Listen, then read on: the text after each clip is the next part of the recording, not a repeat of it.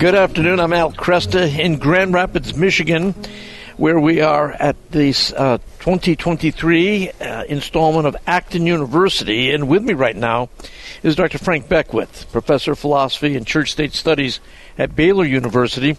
He's the author of several books, including Never Doubt Thomas How the Catholic Aquinas Can Be Both Evangelical and Protestant, and Taking Rites Seriously, R I T E S law, politics, and the reasonableness of faith.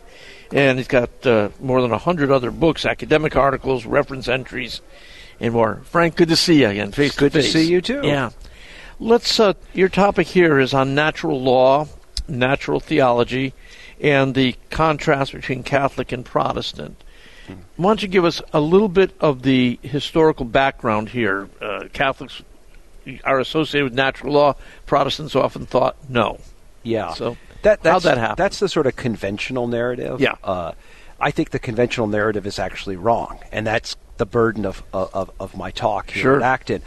But the way it's usually depicted is that the Catholic Church, and most prominently in the figure of St. Thomas Aquinas, holds that the human mind, through the exercise of reason, can know the moral law. And you have some Protestants, certainly not all, will come back and say, well, then what's the point of Scripture? What's, uh, what role does God actually play in our knowledge of morality? Yeah. And I think there's a reason why they've misunderstood what the church teaches, because that's not what the church teaches. Right, right. Uh, what I think has a lot to do with separation over time. You have different ecclesial communities that have developed, created their own traditions, and oftentimes will not have not read the actual sources themselves. So, if you, for example, read Aquinas uh, in the section of the Summa Theologica where he deals with natural law, one of the things that stands out, at least to me, is how modest it is. Mm-hmm. You know, he's does he doesn't make sort of elaborate claims that you can sort of get every jot and tittle from the natural law, Yeah. but he also gives an account of why people get things wrong morally, and that has to do with self-interest, culture, habituation, the emotions. Yeah. And then he also explains why we need special revelation. We need special revelation because we can't get the truth about our eternal fate or what we're ordered towards the beatific vision just from the natural Yeah, law. yeah. So I I think that once you uh, read Aquinas and what the church teaches, it, it seems that a lot of the concerns raised by Protestant critics are actually anticip- not only anticipated but considered by Aquinas to be integral to our understanding of the natural law. Yeah. Uh, What thing that strikes me uh, uh, about this is you mentioned the idea of separate ecclesial communities working within their own tradition, not taking seriously the primary sources used by the others. Um, so, somebody like Karl Barth in the 20th century, the giant, Yeah. big, biggest name in Protestant theology in the 20th century, how could he miss Thomas Aquinas? The footnotes in the church dogmatics Yeah. are enormous. Uh, they book length themselves sometimes. But how how is it? Because he was challenged on this, as you know. Uh, how does he miss it? Yeah, it's the it's the same reason why we all miss things. So I think about my own journey back to the Catholic Church. I had been away from the church for nearly three decades, from a teenager till my mid forties, and I began reading things that I had read when I was younger, and I thought, how did I miss it? and, I, and I just think it has. I, I, I can't ex- I fully explain it. I do think that uh, we're deeply influenced by what we consider to be plausible. That is to say, our background beliefs about what is reasonable affect the way we read others. Yeah. Also, I think someone like Barth, who was a genius and a giant, uh, his acquaintance or how he read Aquinas and the church had a lot to do with what was the dominant way that Catholics taught priests in the seminaries in those days. It was through a method called the manualist. They sort of had these very sort of technical, almost overly rationalistic approaches to moral and natural theology. And so it's not entirely the fault of Protestants Right. that, right. that, that they sometimes read it wrong. It's because some of the representations of it from people in the church weren't very good either. Yeah. Yeah. Um, so let's say, how much can the unregenerate, the unbaptized human know about God, hmm. apart from gen- apart from special revelation, the scriptures? Well, according to Aquinas, we can know that there exists a self existent being who has underived existence, who is responsible for the creation of everything. And that's pretty minimal.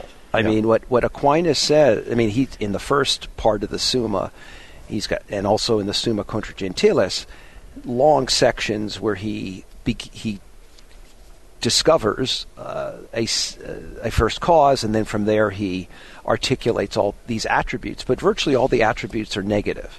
You know, God is infinite. Well, that's not finite. Right, right, right. Uh, God is um, the fullness of being. It's He's that which lacks nothing. Right. That's a kind of negative. Yeah, So so, and but he admits that things like the doctrine of the Trinity, that Jesus died for our sins, these are things that we could never know through natural uh, revelation or natural theology.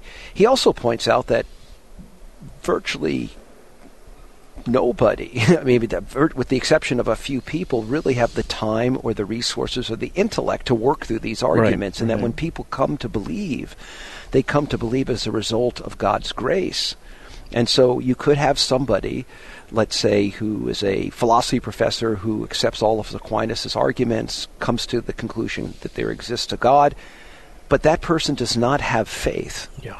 They don't have, they're just simply assenting to the logic of an argument. Whereas when somebody comes to believe, they're moved by faith to assent.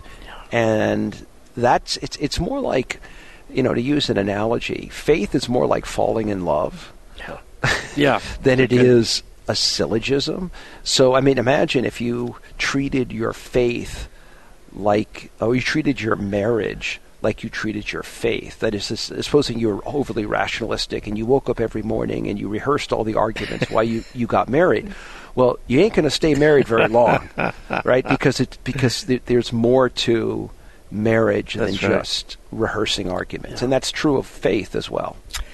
I've uh, wondered, and this is part of the conversation, if a theologian doesn't accept that all human beings, by virtue of being created in God's image and likeness, if he doesn't accept that they have access to knowledge of God apart from special revelation, how does he find common ground Yeah. with the uh, non-believer?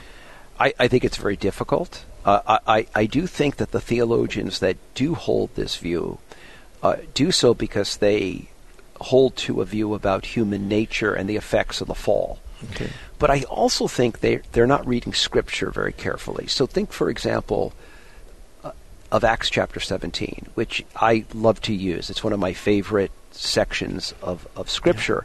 First half of it, Paul and Silas are preaching in a synagogue. They don't have to make any arguments for God because they have in common the Jewish tradition. Right, Right? And right. so he, they're appealing to the scriptures and making the argument that Jesus is the Messiah. Then they go to Athens. And in Athens, Paul's on Mars Hill and he says, I've been walking around your city and I came across this altar to an unknown God. Let me tell you about the unknown God. It is He in whom we live and have our being. So he, he kind of says that there's this the true God is he that has underived existence, that brought everything into being. And then he moves to, and I'll tell you that he has revealed himself in a certain person who Yeah. was crucified. And and there you have, I think, in in a microcosm, the the, the appeal to in the fir- in the first part to special revelation, namely the Old Testament, when he's talking to his uh, Jewish uh, critics, and then later on, when he has a different audience, he wants to say that there is an individual named Jesus who is the Son of God. Well, what does that mean? And Right. if, if there's no in common view of God, and he articulates that in the first part of his preaching. Yeah, and, and he quotes uh, from pagan uh, poets uh, Yeah. in that same passage, trying to find common ground with these Athenian philosophers. We're talking about the knowledge of God, and natural law also plays into the idea of uh, ethics. Uh, not our not only our knowledge of God, but our knowledge of our duty. Uh, what what does the church teach about natural law as it uh, relates to our behavior, how we we ought to live? Yeah.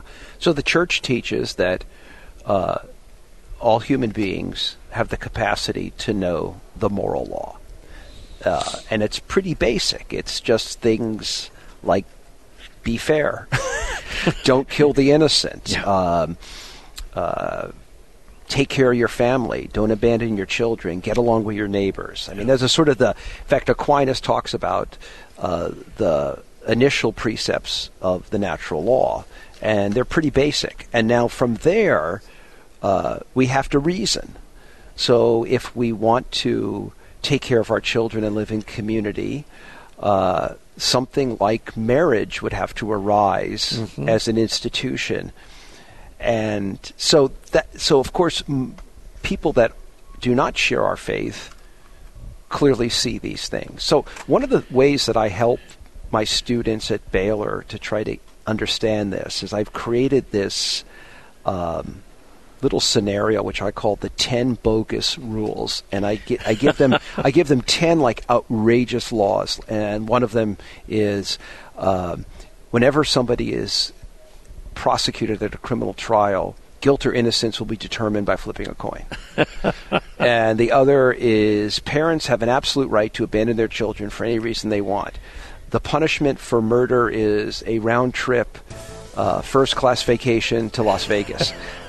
and I, I try to draw out the natural law from that. Hold it, hold it there. We'll come back and continue the conversation.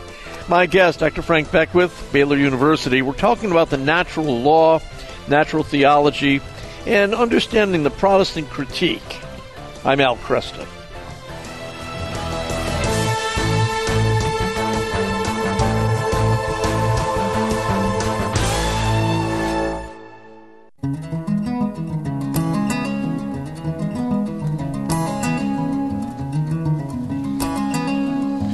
Good afternoon. I'm Al Kresta. With me, Dr. Frank Beckwith, Professor of Philosophy and Church State Studies at Baylor University. We've been looking at the que- questions surrounding natural law, natural theology, and the historically the different approaches uh, of Catholics and Protestants.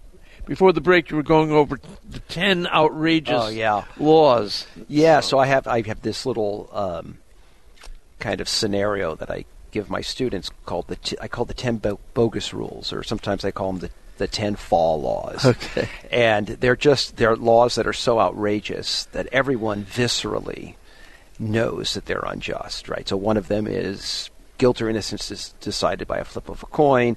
Um, it's uh, the government may pass post facto laws, that is, laws that are passed to condemn things that have already been done. When they were, Right. And and so I tell my students that that the reason why you have that immediate um, kind of not even deliberate. It's it's almost like a um, uh, instantaneous uh, seeing of the wrongness of it. Is that's the natural law.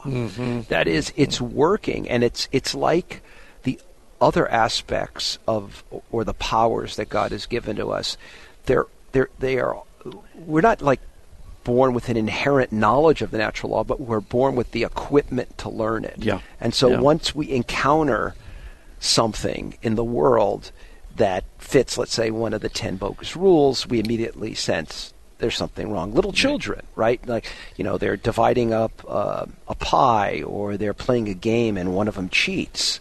And the, you know, this, let's say it's a couple of five year olds and five. You can't do that. That's wrong. Yeah. Right? Well, how do they know that? Right, I mean, right. You can say they learned it, but uh, I think it's just part of this kind of equipment yes, that yes. God has given us. And, you know, and it also turns out that when people try to violate the natural law, they always try to come up with reasons why it's okay. It's okay which, to do it. Which, so it's, it's, you know, the old adage that, um, what is it that, uh, uh, I don't know if I, an old adage. I'm so old I don't even remember it. I think it's uh, something like um, hypocrisy is the compliment that vice plays to, pays to virtue. Right. So something right. like something that. Like, yes. So in a sense, you know, the person that tries to rationalize what they're doing, or lives inconsistently with what they know is is right, or they try to put on a mask, which is what hypocrisy really means, right? Mm-hmm. They they appear to like really believe something when they don't it indicates that they kind of already know what the truth is. Yeah. Yeah. So, let's take take a question then. Yeah. Abortion. Yeah. It it is it's amazing to me that uh, America has lived with abortion as a uh, you know an acceptable uh, public uh, uh, act. Yeah. For 50 years.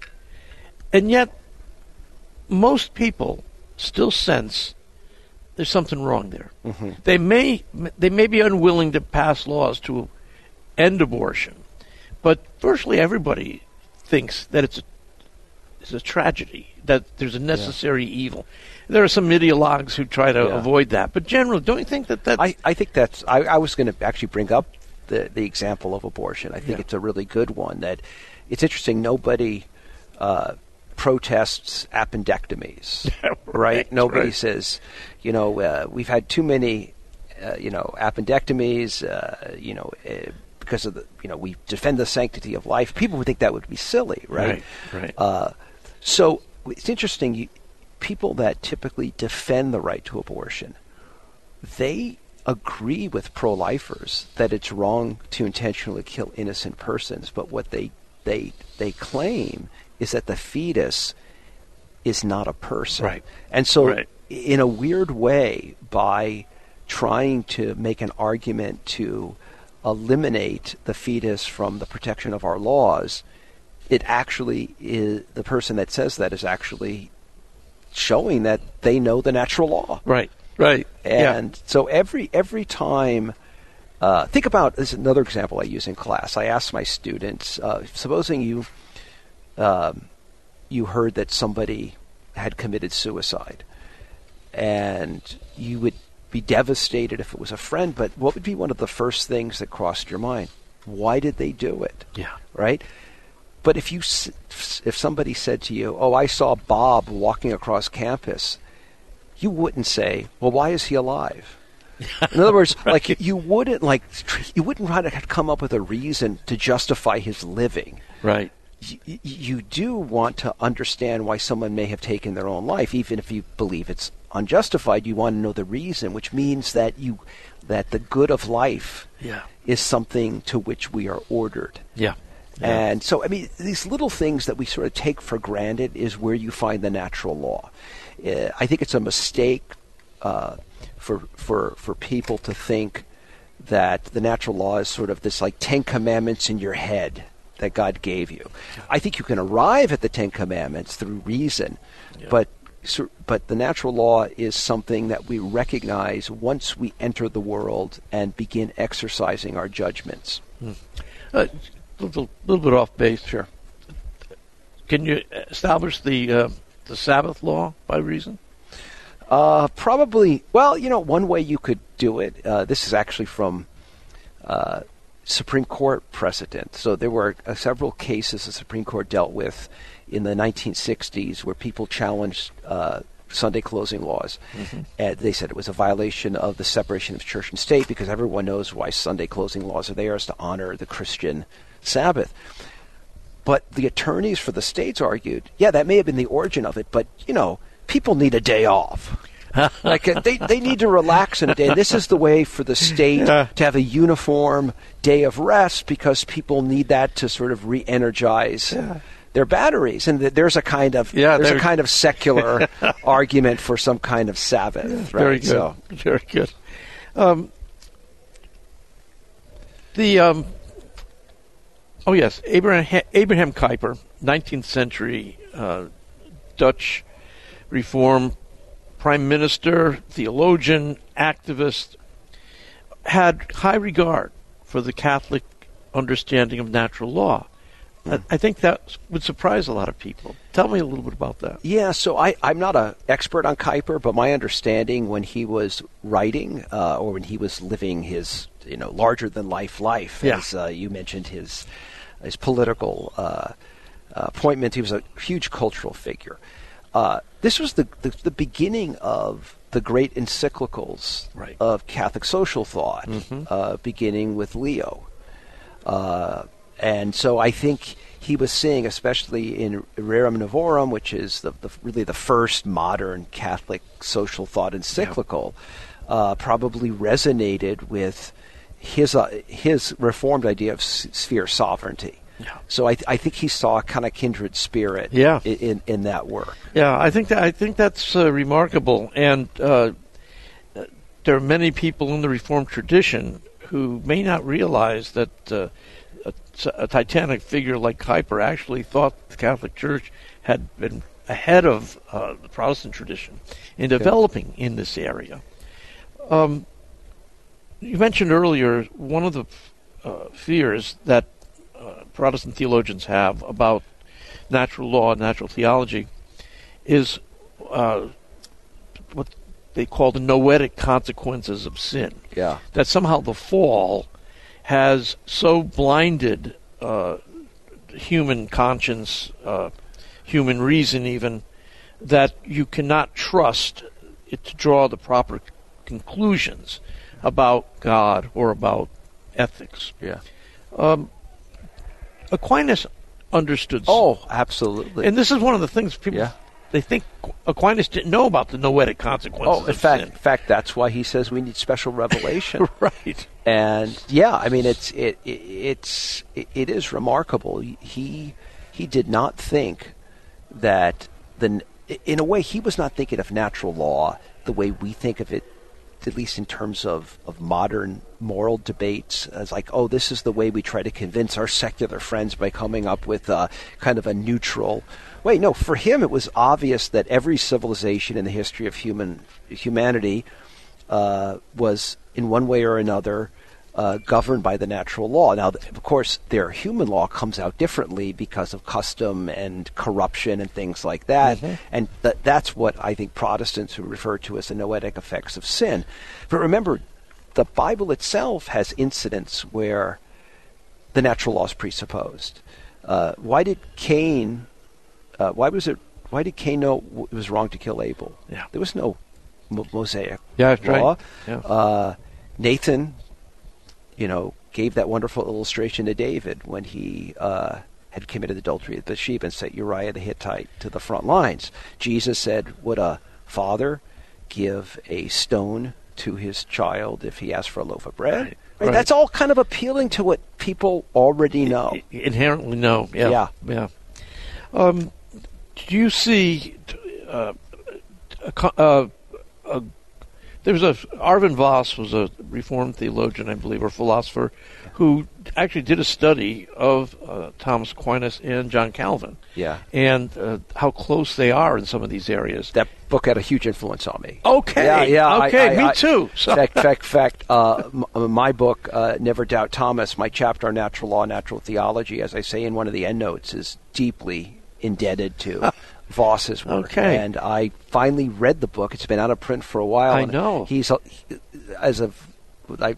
I think he's still alive, but about a decade ago, I, I emailed him, and he had the last copies of his own book because when the publisher had out of print, he bought them for like fifty cents each. Yeah, And- yeah, right. And so I bought a copy and finally read it, and it and that's what kind of was a catalyst for me thinking more and more about how far apart, how not far apart Protestants and Catholics really are. Well, the fact that it's out of print indicates to me that people are not taking it as seriously as I thought they should.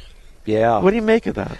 I don't know. I mean, it's the publishing world's kind of a, unusual, but that's actually not a bad idea. That uh, you know, a press should bring that back. And, Yeah. and if he's still alive, he should maybe write a reflections Yeah, uh, chapter. that it's, it's a great. great book. It is, and again, uh, was very hopeful uh, when I read it. It also gave me encouragement, thinking that um, Catholics and non-Catholics, non-Catholic Christians, would maybe come closer together in working through some of these issues.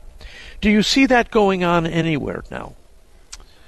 I think it, I think you see it uh, at least uh, among intellectuals. Uh, I think most ordinary churchgoers in both the evangelical and Catholic worlds.